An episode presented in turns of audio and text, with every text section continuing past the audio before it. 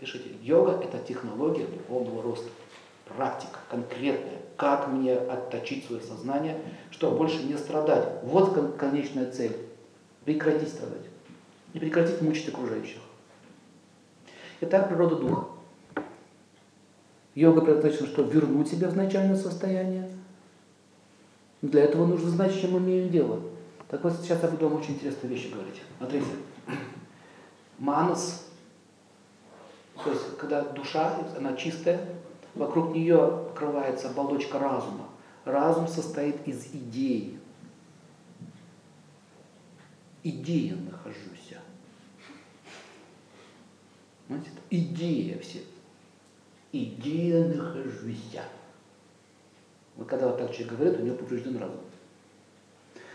Разум э, дается человеку для того, чтобы он мог помощью него анализировать, где я нахожусь и так далее. Когда разум очень слабый, никто никогда не задумывается, а почему на улице так холодно? И зачем мне это надо? Не задумывайся. Ну почему так холодно? Так надо.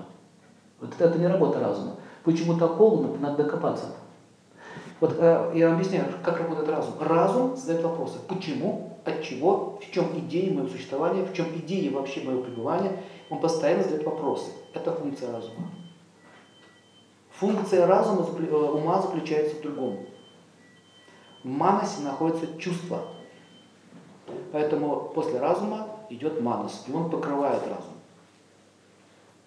Понимаете? Разум всегда анализирует твои поступки, чувства. Хочу. Разум говорит, зачем? Что из этого выйдет? Он опять, и это хочу, и то хочу. А разум опять анализирует.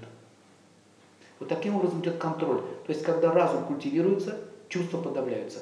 Когда я говорю о подавлении чувств, имеется в виду э, контроль чувств, а не уничтожение чувств. Очень часто многие философские практики говорят, уничтожьте чувства. Это неправильно. Как вы можете уничтожить чувства, если дух состоит из чувств? Вы видите, что это нелогично. А вот управлять чувствами ты можешь. Это как дикие лошади. Ты можешь ими управлять, можешь ими управлять. Итак, идея, в чем она заключается? Моя жизнь, моя идея – это получить счастье. Все живые существа хотят счастья. Я счастье получу, если я сейчас ограблю своего соседа, отниму у него его бизнес, отниму у него вот это, он мой конкурент, он мешает мне жить. Идея где лежит?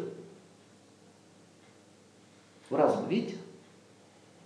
У него такая идея, что кто-то мне мешает жить. Поэтому следующее действие, это переходит эманация его разума куда? В ум, и ум начинает планировать. У него вспыхивает гнев, недосада, обида. Смотрите, в разум идея, что он мне мешает, да? А ум потом вызывает чувство гнева. Схема ясна? Как ты избавишься от гнева, если у тебя эта идея лежит в разуме, что вокруг тебя враги? Вот он сидит, а вот тренингом занимается. Я не гневаюсь, я не гневаюсь. И говорит, опять начал гневаться. Так вот, э, с помощью специальных э, юридических практик и медитационных практик нужно поменять концепцию твоей идеи. Когда меняется концепция твоей идеи, гнев, который рождается этой концепции, уходит автоматически. Это то же самое, что лечить прыщи. Стоит возле зеркала, прыщи лечит, мажет, мажет, они лезут и лезут. Так проблема не в коже. А может быть пищеварение там или в печени, еще где-то. Понимаете? А вот он кожу лечит. Вот так же многие занимаются аутотренингами. Замазали вроде легче, опять полезло. Йога занимается глубоким самоанализом. В чем идея?